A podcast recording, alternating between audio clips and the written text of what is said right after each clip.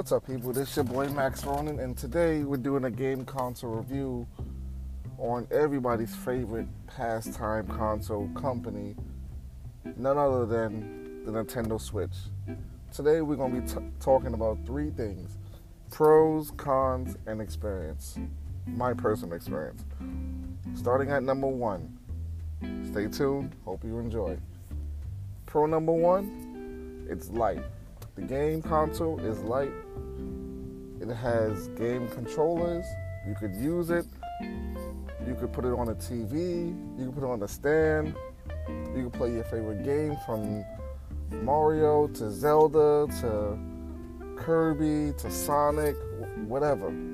If you could think about it, more than likely they have it in the E Nintendo shop, which, by the way, the E Nintendo shop is basically a game store that you could buy games, content, wallpapers, whatever. You, you, you name it, you can do it.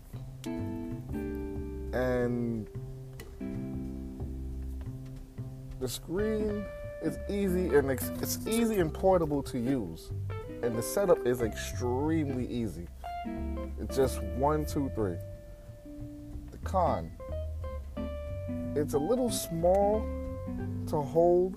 It's a little wide to hold, and I feel like the controllers on the left and right side, you have to charge that up as well. That being said, I feel like if you break that controller, you might have to get another one, which in turn you might have to spend more money for it. The other con is it kind of overheats after a certain time, especially if you're playing it on the TV, which I tend to do a lot often ever since I got Pokemon Shield. I tend to do that a lot often. Which, by the way, side note, Pokemon Shield was a great intro for me to come back into Nintendo gaming. Very good intro from my personal good brother, Ry Ruger. Now, my experience in total, it was great it's a great experience. It's a great way to basically travel back in time, remember the games that you used to play, and check out some new games. And at the same time, just relive that kid nostalgia in you that's basically wanting to play all these games that you wanted to play and that you couldn't play before. And now that it's handheld, you can take the game anywhere Speaking of that, speaking of the other con, the other con, some games require internet service.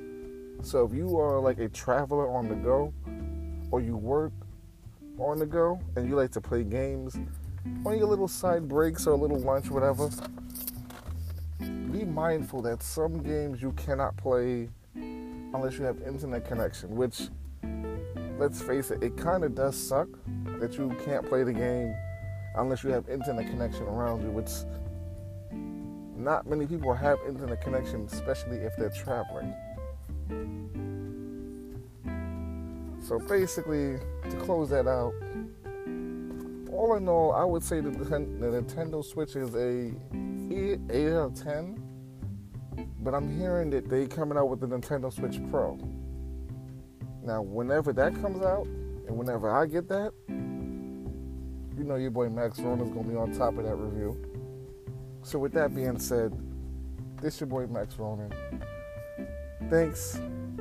Please enjoy your day. Have a blessed day. Stay on top. Enjoy the rest of your day. Peace out, y'all.